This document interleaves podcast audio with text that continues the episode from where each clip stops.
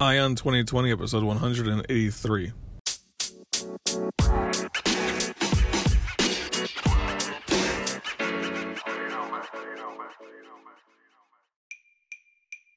Have 2020 vision with Eye on 2020, your source for the news and events in the lead up to the 2020 presidential election. I am Ray Eaton, and I will keep you up to date daily until November 2020 with a libertarian perspective on the candidates and their policies, along with the news. Thank you for joining me. Now let's clear our vision.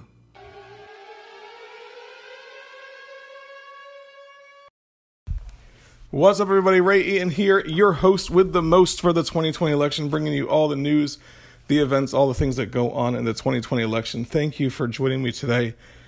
I apologize for the sound. I was not able to do the podcast where I normally do it, which is a non echoing room. I'm forced to be in a room that has quite an echo. I tried to pad some things and stuff just to make it sound a little bit better, but uh, hopefully it's coming out sounding pretty good to you guys today. But um, it's Monday, so thank you for joining me. I bring you guys a show Monday through Friday uh, just to bring you the news and the, the events that are going on in the 2020 election, let you guys know just a little bit about what's going on, and maybe give you guys a libertarian spin on those things that are going on as well. And that helps keep everyone grounded in the libertarian tradition, right? The libertarian way. And that libertarian way is what? That libertarian way is non aggression, living peacefully among men. Uh, don't hurt people, don't take their stuff. That's kind of a easy way to describe it, right? So let's all Let's all commit to that. Let's all commit to talking to other people about that. Um, I've heard people say that you want to be, you know, completely and utterly, uh, you know, follow your ideology and follow be principled all the time and stuff like that.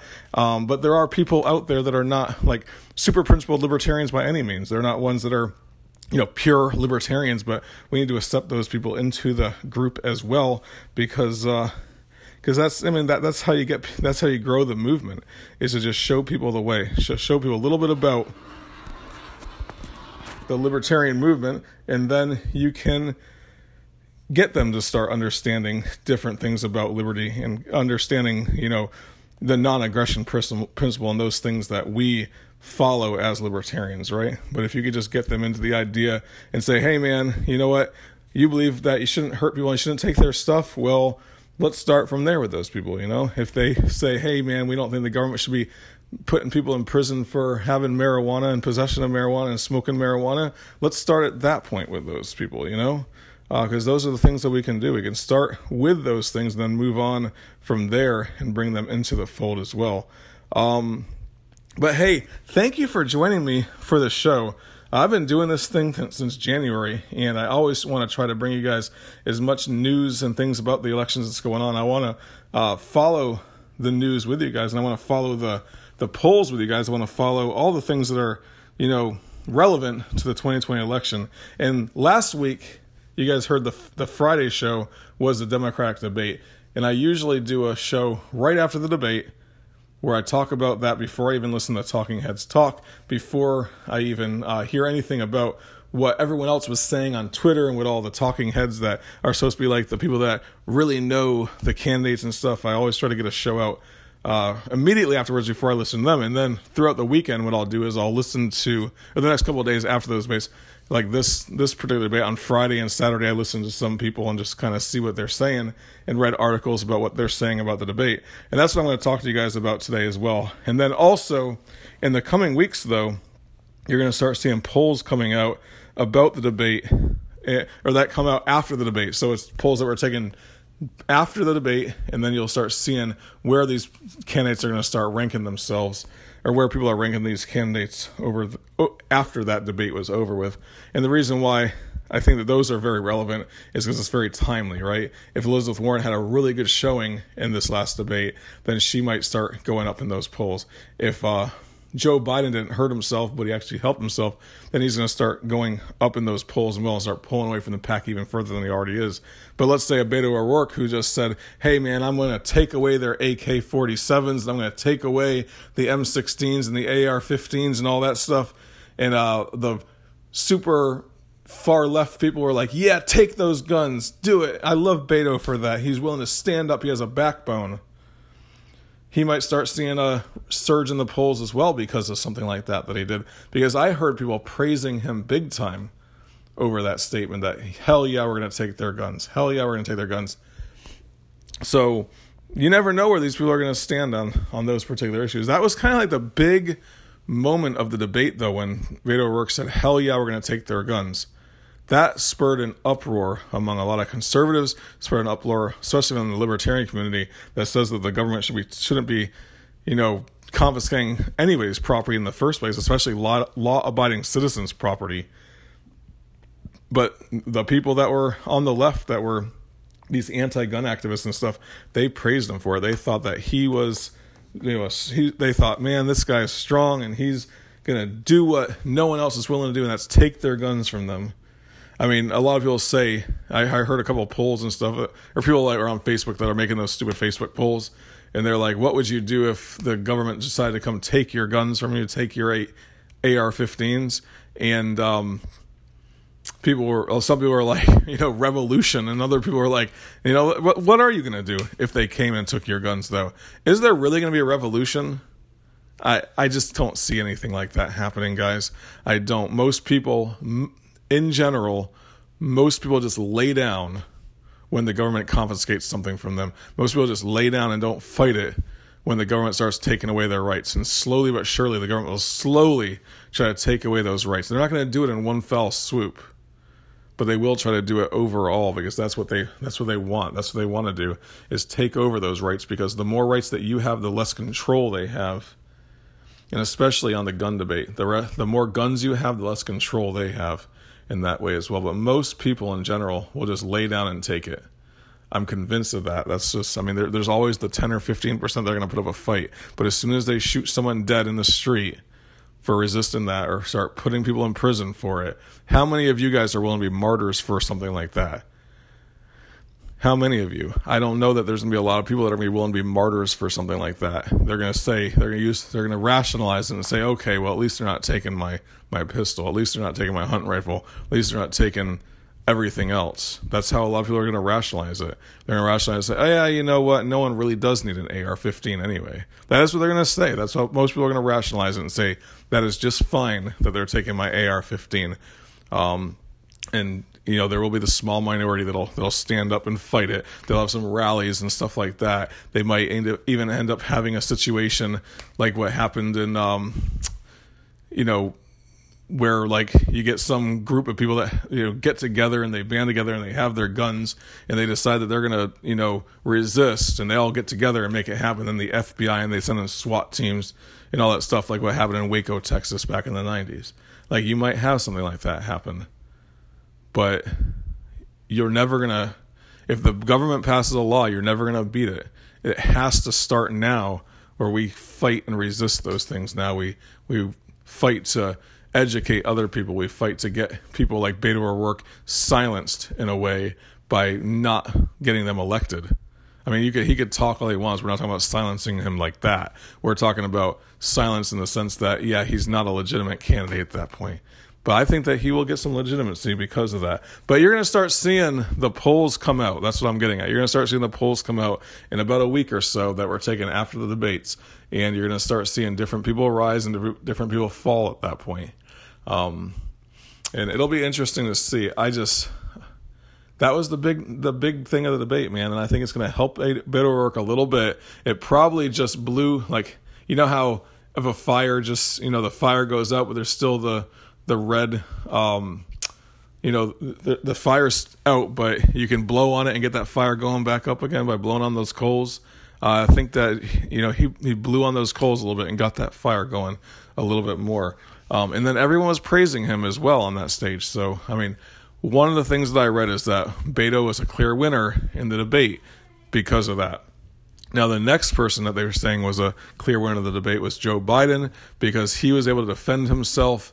Um, against like Julian Castro in that way when he had that little back and forth with Julian Castro and Julian Castro started calling him, you know, forgetful and what do you can't remember things and stuff and people looked at Julian Castro as the bad guy in that little spat back and forth. Julian Castro even tried to defend himself afterwards, but they say that Joe Biden did not hurt himself. He actually helped himself because he did do a lot of he did seem like the reasonable person on stage and I think that anyone that's not far left will look at Joe Biden as the most reasonable person on stage as well. And you'll see those those numbers come out as well on the um in, in the next couple weeks or so on the different polls that come out. And I'll be bringing those polls to you guys as well. So don't worry.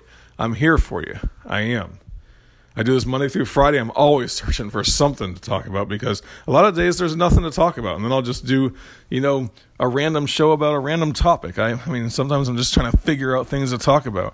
But, um, I'll be bringing all that information to you guys over the next couple weeks. The other person they said was a clear winner in the debate was um, Elizabeth Warren because she didn't get a lot of talking time, right?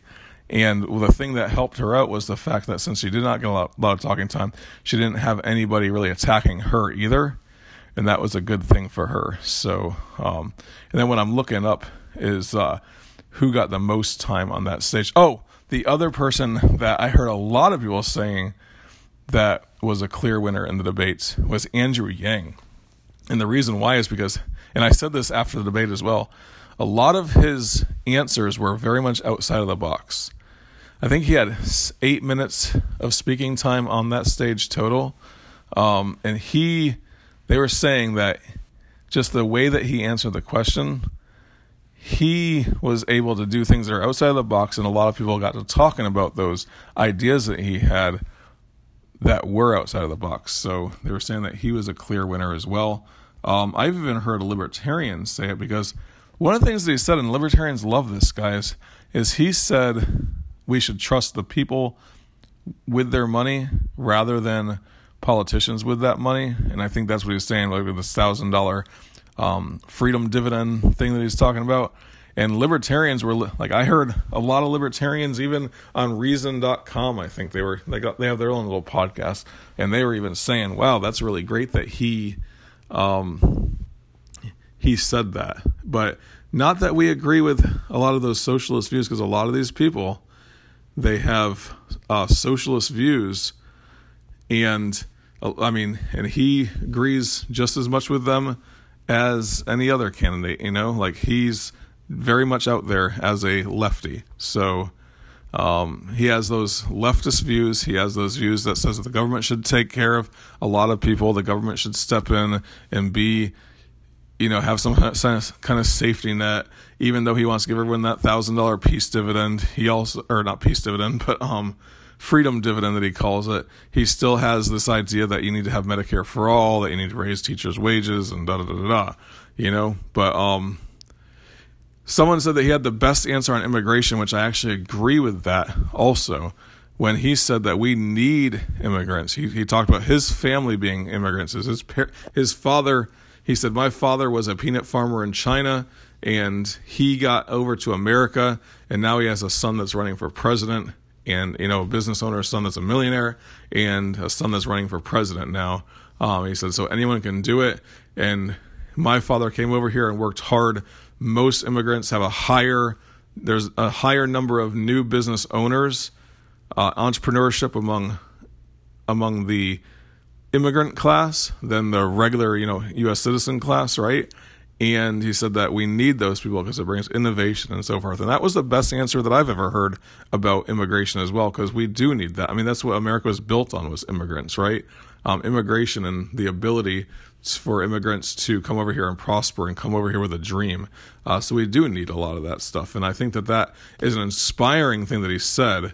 But then again, he does talk a lot about the welfare state as well. So I'm kind of torn about Andrew Yang I mean, as a libertarian, I'm torn on any candidate in the first place that's going to talk about the state doing anything um, outside of the bounds of maybe like the military and the courts and stuff. But uh, we do live in the real world. We live where we're at, so you do, you do want to you know support the best candidates in that way as well.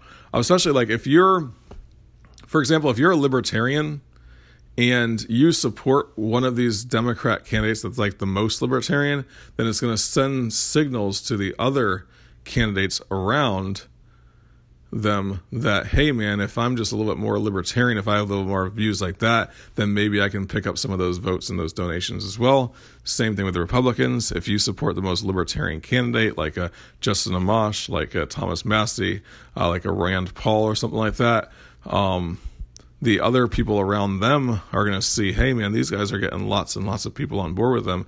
Maybe I should listen to their views because maybe those views are good. And then that's going to cause more Republicans to become more libertarian leaning, along with the Democrats becoming more libertarian leaning. So I think it's a good thing to support them on those issues in some way.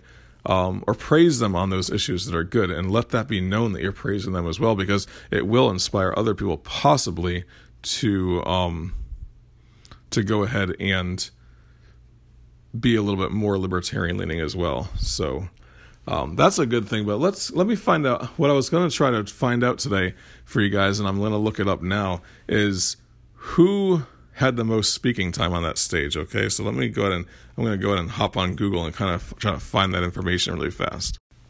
So the New York Times has it listed here, and uh, Joe Biden, surprise, surprise, he did get the most speaking time at 17 minutes and 22 seconds. A lot of that time was spent during the first um, hour of the debate when they were talking about Medicare for all. He did speak a lot, and they also went back to him with a lot of the questions as well. Uh, during that time, he spoke a lot about healthcare. It shows they uh, shows they talked a lot about foreign policy as well, and um, the other thing he spoke the most about was education. And then you had Elizabeth Warren, who had quite a bit of time on healthcare as well. She actually had about a minute less than uh, Joe Biden, which is surprising, with 16 minutes and 37 seconds. I didn't really notice her talking a lot, but she must have got a lot of time in immediately, uh, like further into the debate. It had to have been because I remember that first hour, like she did talk for the first 10 or 15 minutes, but there was about an hour or so where you hardly heard from her at all. Uh, Cory Booker, yeah, he did. He got quite a bit of time as well. He was a kind of a standout during the debate as well. He got 14 minutes and 46 seconds, uh, three minutes t- less time than uh, Joe Biden. Sanders got 13 minutes and 55 seconds. He doesn't really take up a lot of time because he doesn't speak a lot. When he had he already he already has all the answers to his questions. You know exactly what he's going to say every single time. Talk about the you know top one tenth of one percent and all that stuff. Uh, Kamala Harris coming in fifth and then Pete Buttigieg with 11 minutes. So Kamala Harris 13 minutes, Pete Buttigieg 11 minutes, Castro had 11 minutes, Klobuchar had 10 minutes, O'Rourke had nine minutes, and uh, Andrew Yang had about eight minutes. So it, wow, Andrew Yang, yeah, and it kind of goes in line with who was the front runners and who is not the front runners on who's going to get the most time and the most questions. Uh, so that's uh, that's interesting to look at. Now, how do these how do these guys fare? Um, on the election odds sites. That's the other thing that I always like to look at immediately after the debates because um, that is like immediately people start betting on who's going to be the next uh, president or who's going to win the Dem- Democratic primary, right? And I've I've talked to you guys about this before. Elizabeth Warren actually is at the highest level among all the candidates on who has the most likely chance of becoming the Democratic or winning the Democratic primary. She was way below Joe Biden for a while. Joe Biden was like in the 27, 28% range, and then everyone else was around like a, you know, 20%, 15% and lower. Um, right now, Elizabeth Warren actually went up significantly higher than she was a couple days ago. She was at like 32%. Now she's at 36.5% chance of winning the Democratic primary. Joe Biden's down to 23% from around the 25% mark. Bernie Sanders comes in third at 12%, and then Kamala Harris is at 6.9%. After the first debate, Kamala Harris was the highest. Like she was at 25% chance and she's just fallen. And when you listen to her talk, I didn't I mentioned this in the debate show or the post debate show, she is kind of monotone. She seems like she doesn't have a lot of energy. Um, and I, I mean, I don't know. She must be really. She's got to be really worn out right now, or something. That's that's the only feeling that I get about her when I listen to her talk. So we'll see going forward if she gets a little bit of energy behind her.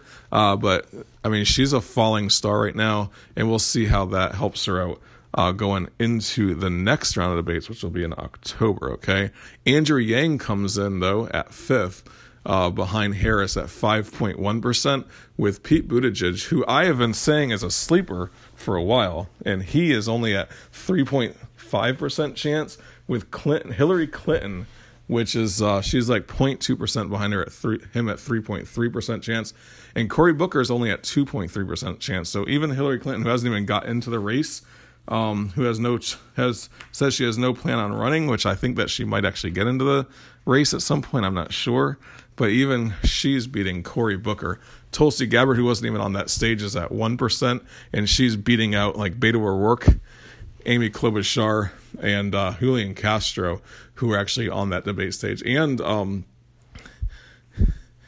and uh, yeah, Amy Klobuchar. I think that was the other one that I was looking for, and she was on there. Yeah, so um, so Tulsi Gabbard was even on there, and Tulsi Gabbard has been getting two percent in the polls, so she'll probably be on the debate stage next round anyway. But I'm surprised that Cory Booker is not getting as much uh, attention because he's a huge presence on that stage, man. He is probably the person that sounds the most reasonable to like the layperson, I guess.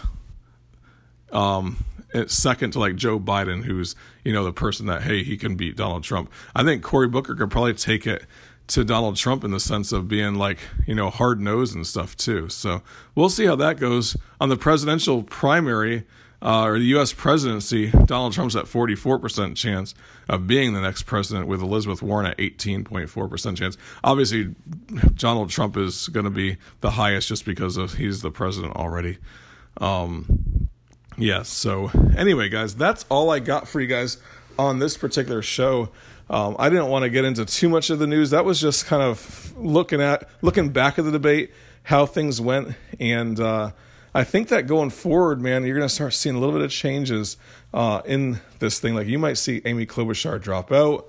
Um, I don't know that any of them are going to drop out before the next debate by any means in October, but it would probably be smart to whittle that crowd down a little bit on those people that are not polling very high. But we'll see how it goes. And uh, if you guys keep on coming back, I will keep on putting this show on every single day, Monday through Friday for you. But uh, go ahead if you want to subscribe to the show so you can hear the show tomorrow.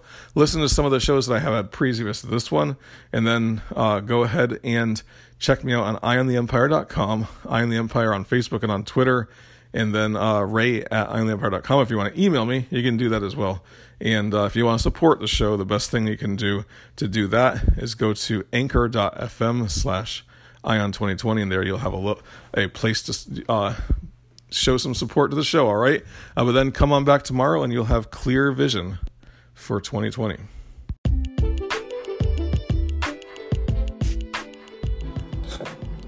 Hey guys, I'm excited to announce the new podcast I'm coming out with called First Year in Sales with Ray Eaton. Now, if you're not a salesperson, then it might not be for you, but if you are a salesperson or if you know another salesperson, go ahead and direct them towards this show. It's going to be a show that is based upon helping somebody that's in their first year in sales or maybe even somebody that is in sales already and just wants to brush up on some of the sales skills that they need in order to be successful. I'm focusing on habits and also different parts of the sales process in order to help people to become more successful in their sales job. So, like I said, if you know somebody that's in sales or if you yourself are in sales, go ahead and check out this podcast. It's on all of your podcatchers, anything that you would listen to, and that is called First Year in Sales with Ray Eaton.